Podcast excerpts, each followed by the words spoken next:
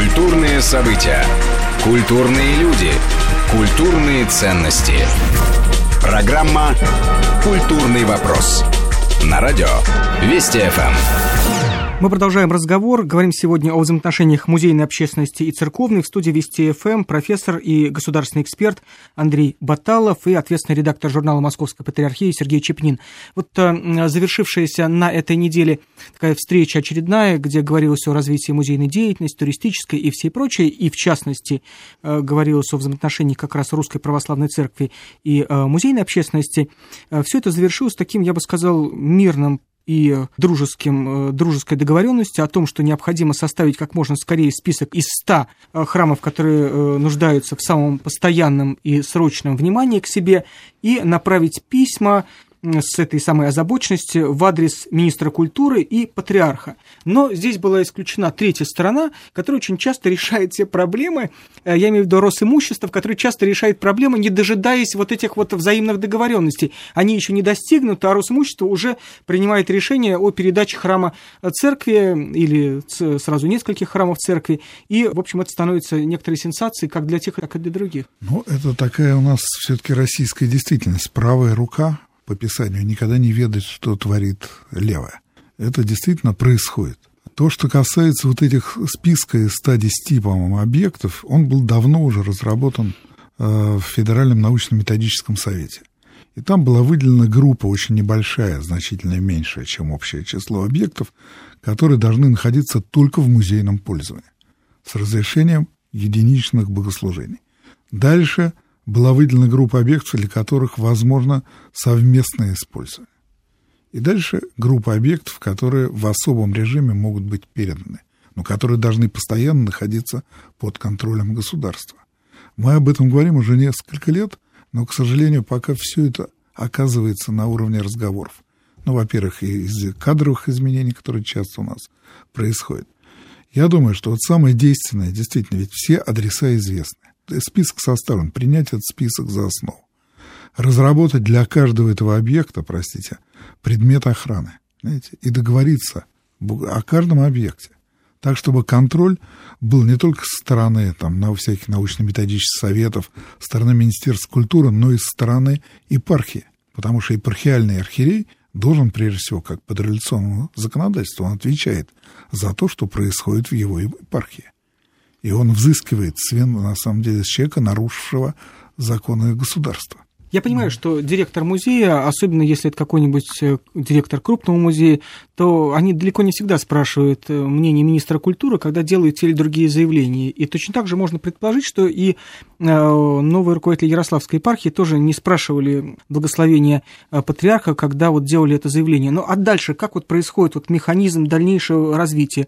Ведь губернатор Ярославский, он может не дожидаться благословения или не благословения патриарха на то, чтобы передавать. Он может услышать настоятель и глава местной церкви просит и примет решение о передаче. Вот как, как вообще может развиваться ситуация в Ярославле? И э, как вы думаете, Сергей, как вы думаете, ну, знаете, во-первых, надо сказать, что не все объекты находятся в собственности губернатора, да, или, так сказать, области. Есть э, федеральная собственность, и здесь, конечно, губернатор не властен, так сказать, если э, объект э, ему не принадлежит. Что касается в целом вот этих время от времени вспыхивающих, так сказать, на самом деле это так, тоже такой некоторый процесс, который мы видим, что то тут, то там вроде какой-то конфликт вспыхнул, но, так сказать, очертания очертания, как бы сказать, и даже его причины не всегда понятны. А мне кажется, что вот мы это сейчас видим только, а, на фоне того, что все достаточно, так сказать, вот в отношениях церкви и музеев благополучно в целом, и э, СМИ пытаются эти конфликты как-то, так сказать, излишне обострить.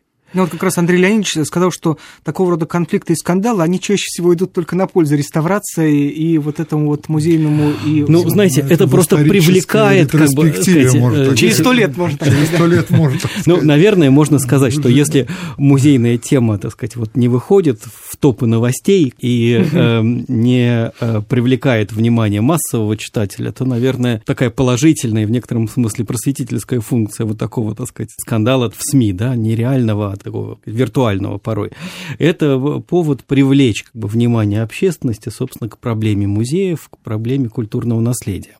Я не знаю подробностей как бы, вот, ситуации с Ярославлем, но подозреваю, что Э, вот есть такая местная инициатива, все-таки я уже упоминал о том, что есть Патриарший совет по культуре. И все вопросы, даже если они находятся э, где-то в регионах, и местный архиерей, казалось бы, несет полную ответственность э, за решение, принятое, так сказать, вот на его территории, тем не менее, как минимум консультации с Патриаршим советом по культуре должны быть проведены. И если этого не происходит, то, значит, уже нарушаются вот те церковные правила, которые сложились в последние годы. И то, что есть иногда резкость э, вот, и в оценках, которые дают настоятели храмов, есть резкие оценки, которые дают там, смотрители или, так сказать, даже директора музеев. Это все есть, но это не нужно воспринимать как какой-то неразрешимый конфликт, да, как свидетельство неразрешимого конфликта. Очень часто они продолжают жить вместе. Да, вот, ведь в чем, как бы, мне кажется, в чем такой какой-то жизненный, жизненная правда ситуации? В том, что и музей, и храм будут здесь оставаться долгие годы, пока, так сказать, вот Бог даст, объект культурного наследия существует. Им жить вместе, им вместе решать проблемы. Поэтому, если вдруг какой-то конфликт у них между собой возникает, надо, так сказать, с какой-то житейской мудростью к этому относиться, посмотреть, разрешить, как бы, да, как правило, это те конфликты, которые можно разрешить. Да, там, скажем, вдруг возникает ситуация, когда музей не пускает, э, там, скажем, священника служить, или там, скажем, есть еще музеи, где в алтарях храмов э, смонтированы запасники.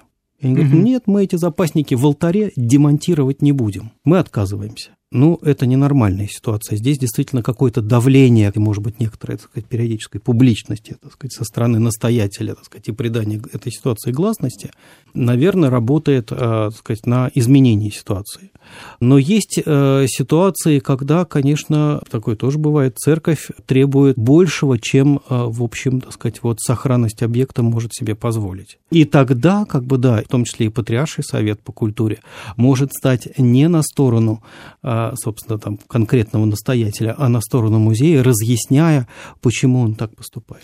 И вот, э, пожалуй, для меня стало такой серьезным, таким серьезным открытием, хотя, понимаю, не для музейной общественности, на вот этом заседании, то, что есть большое количество храмов, которые разваливаются, что называется, без участия тех, других и третьих. И речь идет о самых, что ни на есть, центральных областях и, можно сказать, о самых древних на территории России э, храмовых церковных построек. Это Псковская, Новгородская, Тверская и даже Московской области, где в лесах лесах, в деревнях, которые сегодня уже обезлюдили, стоят храмы, и они разваливаются, и даже если там есть священник, то там уже практически нет никакой паствы. И вот здесь, вот, честно говоря, когда вы об этом сказали, Андрей Леонидович, у меня было ощущение, что э, решение может прийти только с принятием какой-то специальной государственной программы, хотя вот так остро вы вопросы и проблемы это не стали обозначать.